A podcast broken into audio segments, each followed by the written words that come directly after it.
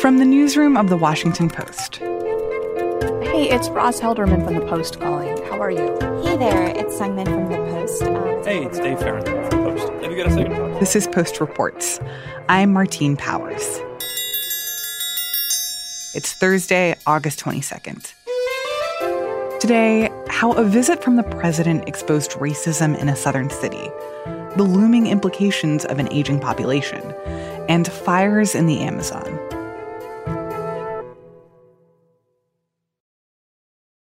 People were always so kind in Greenville, always. That's Heidi Serrano. She's from Guatemala. I am 39 years old.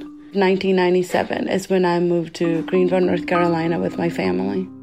Greenville is a city of almost 100,000 people. It's pretty diverse, and it's been a great home for Heidi. It, they were always so helpful. Like they, when they said like the Southern community thing, it was so nice. Like I really liked the people. People were always so welcoming and so kind, so helpful. But things aren't perfect in Greenville. Despite the kindness and the acceptance, Heidi says that people in the community still show racism. That became clear last month when President Trump held a campaign rally in Greenville in the middle of his attacks on four congresswomen of color.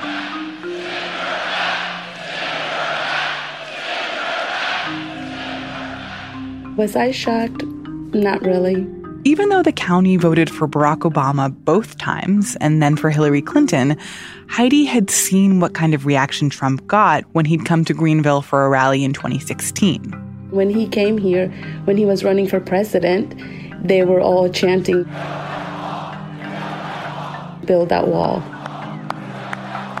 We all see these rallies and we see the, the highlights from them, but we have to remember that these rallies are taking place in specific places and there are communities involved. Griff Witte is a national correspondent for The Post. He recently went to Greenville to understand how the community has changed after the chants of sent Her Back. I was interested in understanding a little bit more if you're an immigrant in Greenville, if you're a refugee in Greenville, what does that feel like to have thousands of your fellow citizens, your neighbors, standing up in an arena and saying, send her back? So, who did you talk to to ask those questions? So I talked to uh, quite a few people in Greenville who are neither white nor black. There are people from Iraq, Palestinian Americans. And it was interesting because I asked them about what they had experienced before Trump of Greenville. And almost across the board, they said that Greenville was a place where they loved to live and where they had never really experienced discrimination. I talked to a woman named Summer Badwan. Her name is spelled S A M A R, but she pronounces it Summer. When people call my name, they always, you know, don't pronounce it right. So I just tell them it's Summer. She's lived in, in Greenville for 30 years. She was born in the United States.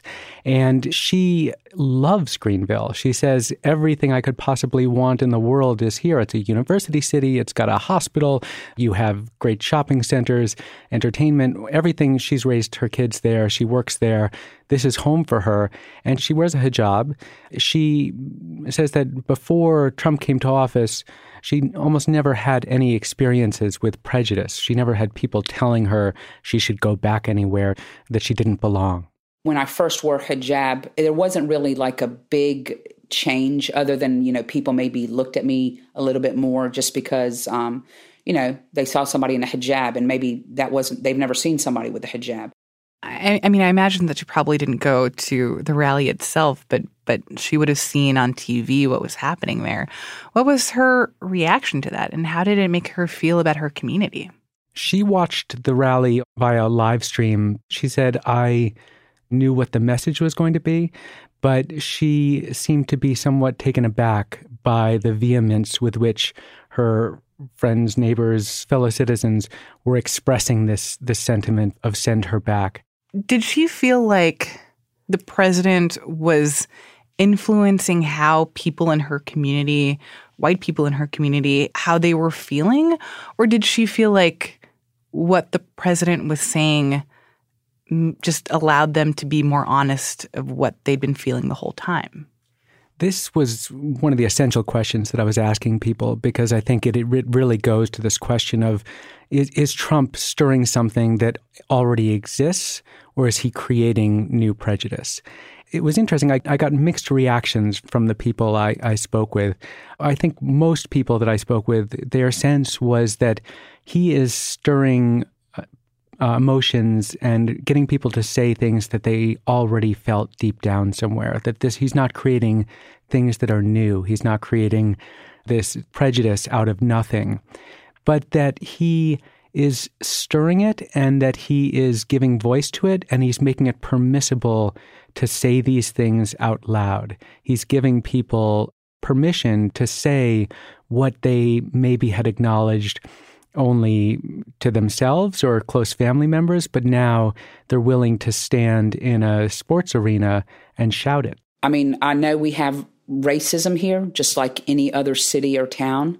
Maybe it's just more obvious now because they're more emboldened to speak out against um, others, you know, their racist views. And for people who live in Greenville who see themselves as the targets of these attacks, it's it's jarring. It's very jarring and it's very unsettling to all of a sudden realize that the place where you had felt very welcome, where you had felt like a member of the community, all of a sudden you realize maybe you were wrong about that.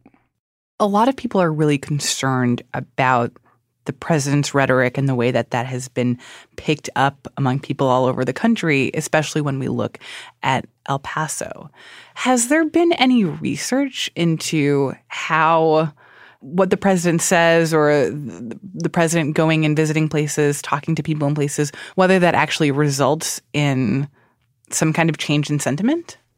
So, a group of University of North Texas researchers has looked at exactly this question, and they looked at the places where Trump held his rallies during the 2016 campaign.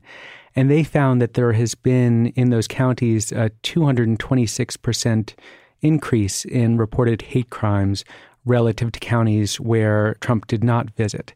So th- this is not necessarily causal. This yeah, this is one of those causation correlation things, right? Like maybe this is just a place where people have always had nasty feelings about their neighbors and that now they just feel more empowered to do something about it.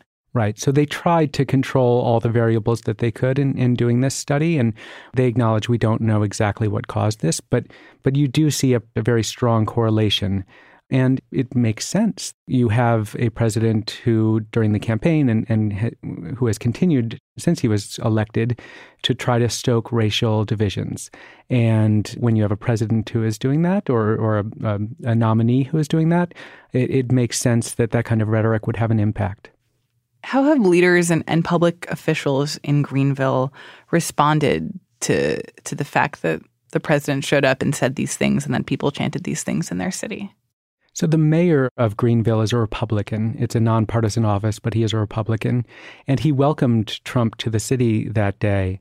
The day after the rally, he issued a statement condemning the chant, saying that this is not who we are as a city.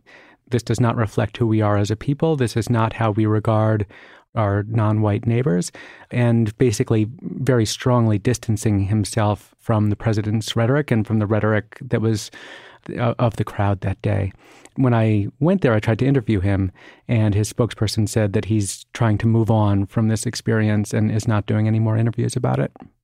For the people that you talked to who did feel this this real anxiety and, and fear because of what they heard their neighbors saying at this rally. How do you think things will change for them going forward? Right now, there's a lot of fear. And uh, when I talked to Heidi, she said, All of my friends are texting me saying, I don't feel safe going out to the grocery store. I don't feel safe being out in public. We're being targeted as a people. As this campaign heats up, it doesn't seem as though racial divisions are going to be calmed by by this campaign. It seems like, if anything, they're going to be be heightened.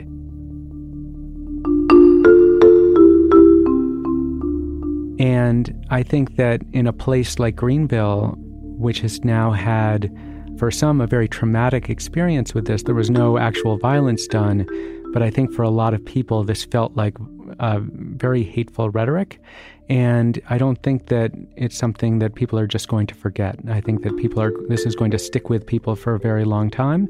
And everyone I talked to there said we have a lot of work to do in terms of talking with one another, in terms of really trying to understand one another better, because apparently we're not understanding each other very well right now. Griff Witte is a national correspondent for The Post.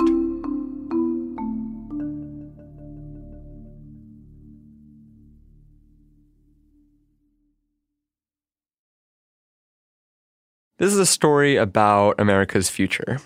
We as a country are getting older, and in some places that's happening a lot faster than in other places. And the fastest place that's happening is Maine. Jeff Stein covers economics for The Post. I went to one of the most rural uh, and one of the poorest parts of the state. It's called Piscataquis County in Maine. And I went to the nursing home to meet actually someone else.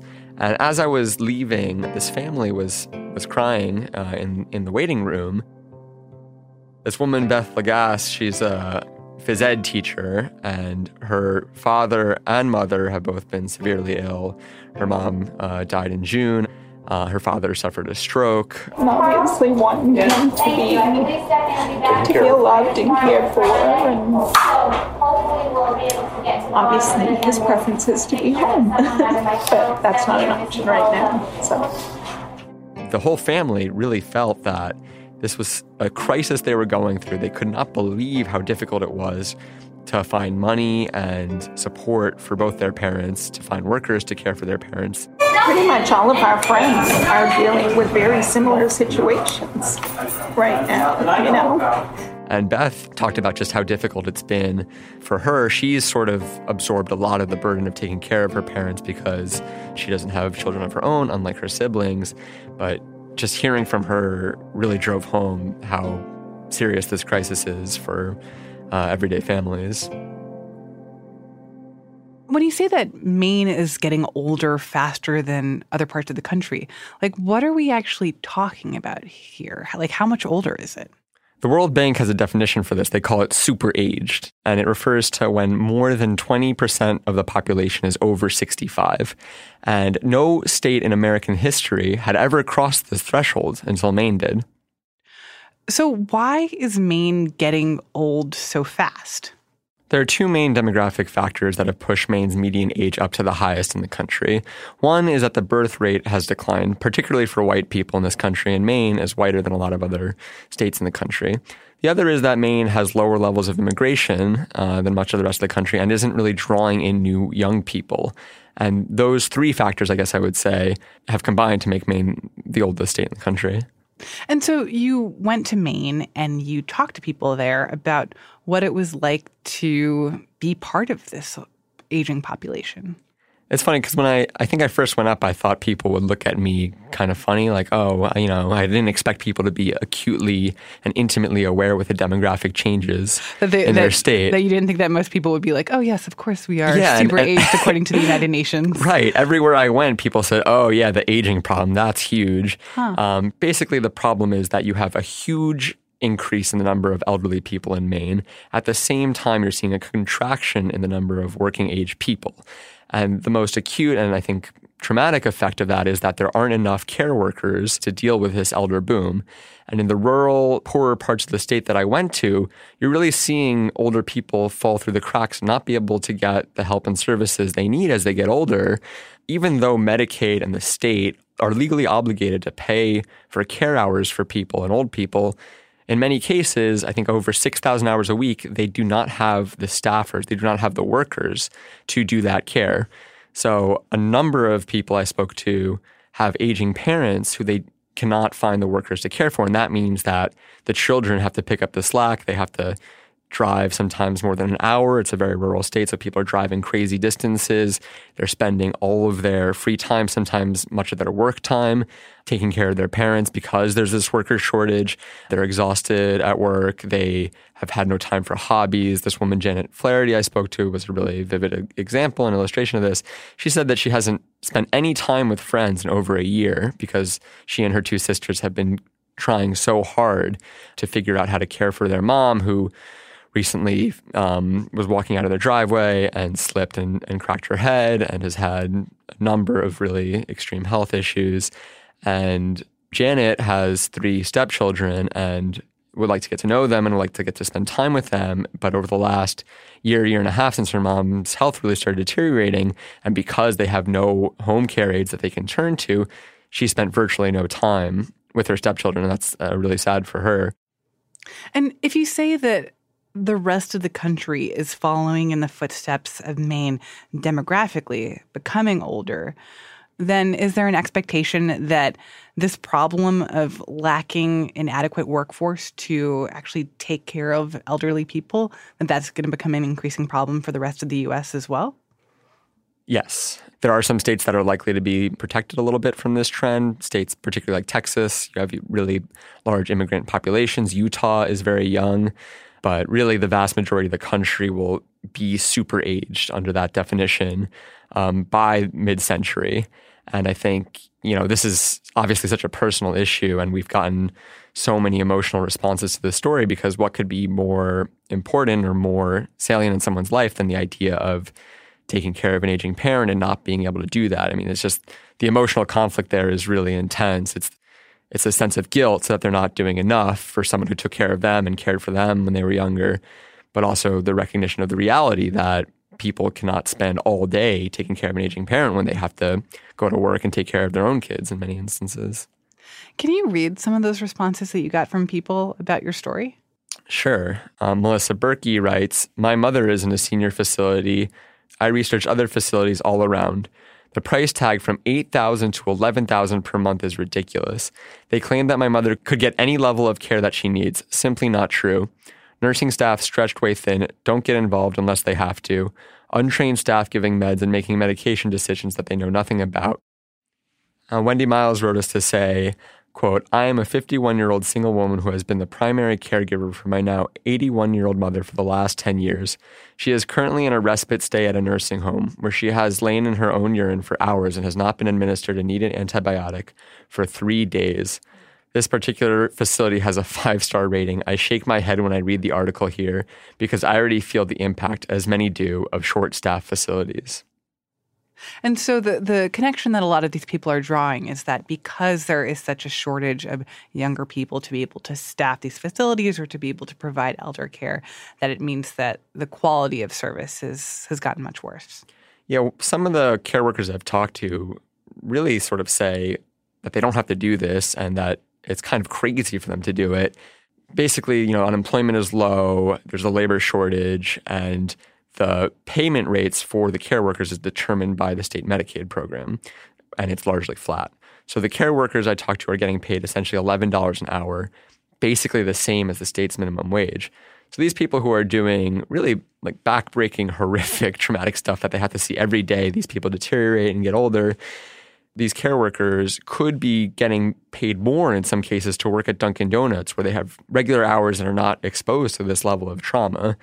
I think a lot of the care workers I, I spoke to would also say that you know this is really important work that they value and that they develop attachments and really begin to care for the people they're they're looking after. But we as a nation really have not valued taking care of these people. And just one thing I'd add is that every Western country except the US and England have developed and implemented long term care plans that publicly provide long term care for their elderly populations.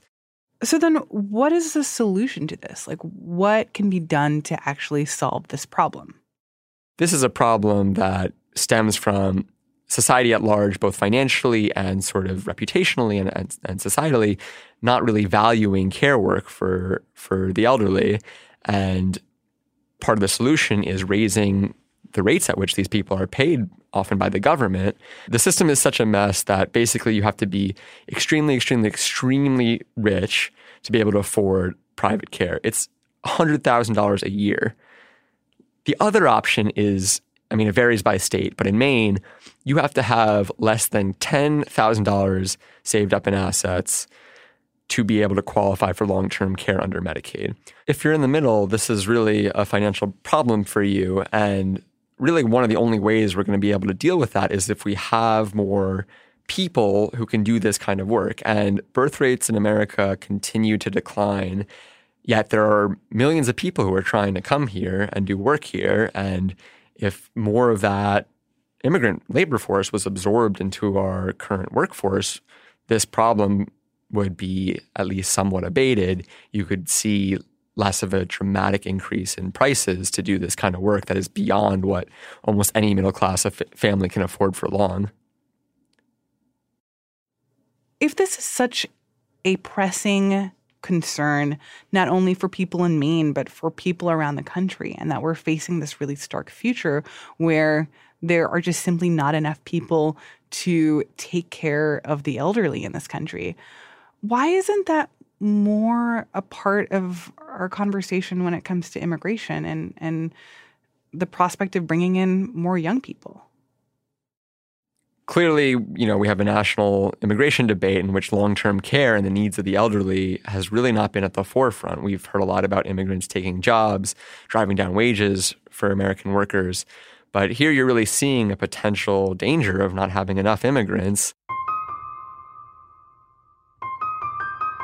Not only a danger to the health of our um, baby boomers who are retiring in, in, large numbers, but also, you know, to the economic health of their children and their ability uh, to contribute to the nation's economy. The immigrant workforce's ability to help mitigate this problem is such an underdiscussed part of the national discourse around this issue. Jeff, thank you so much. Thank you so much for having me. Jeff Stein covers economics for The Post.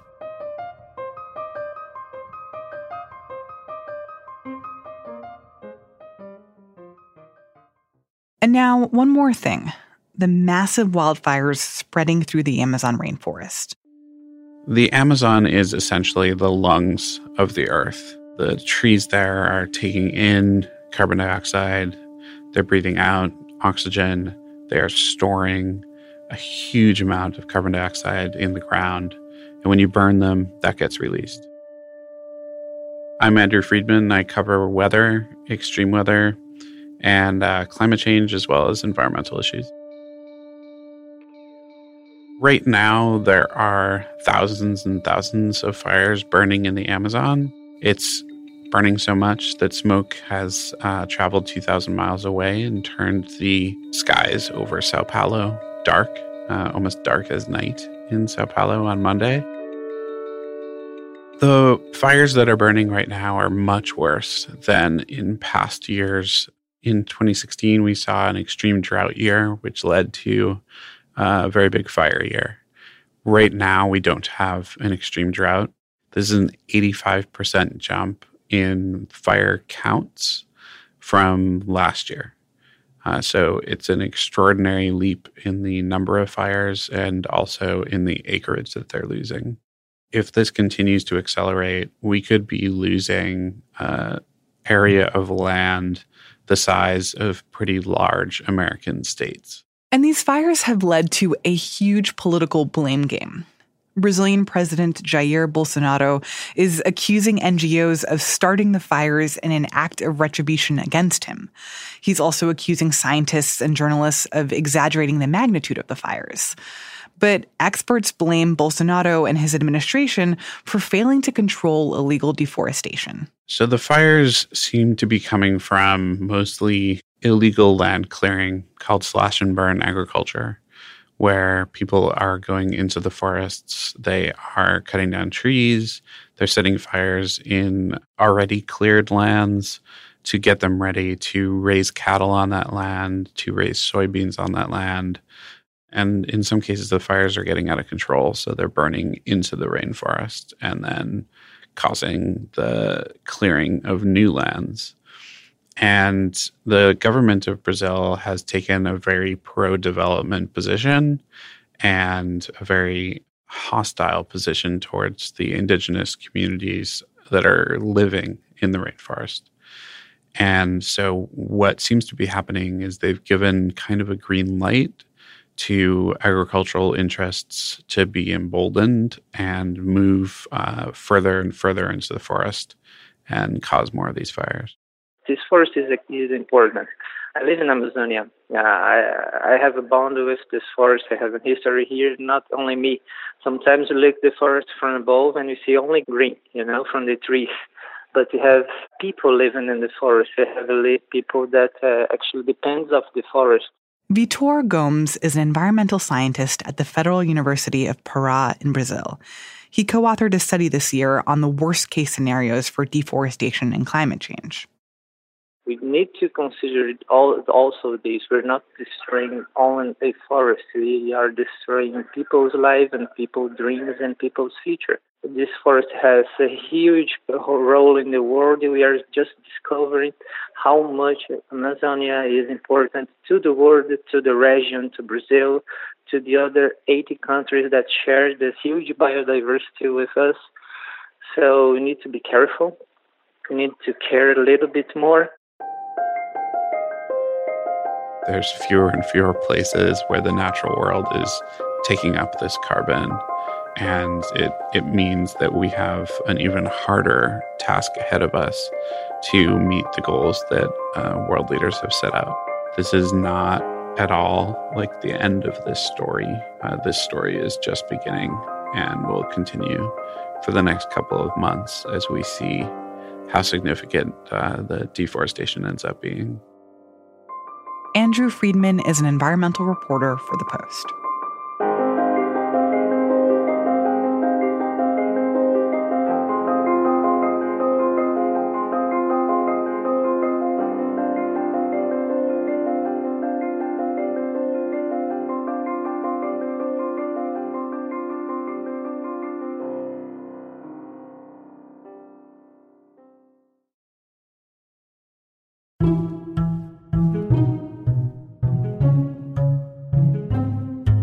That's it for today's show.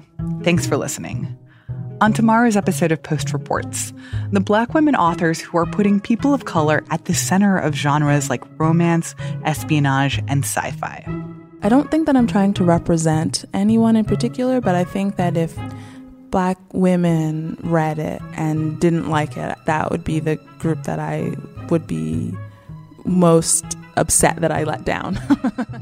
I'm Martine Powers. We'll be back tomorrow with more stories from the Washington Post.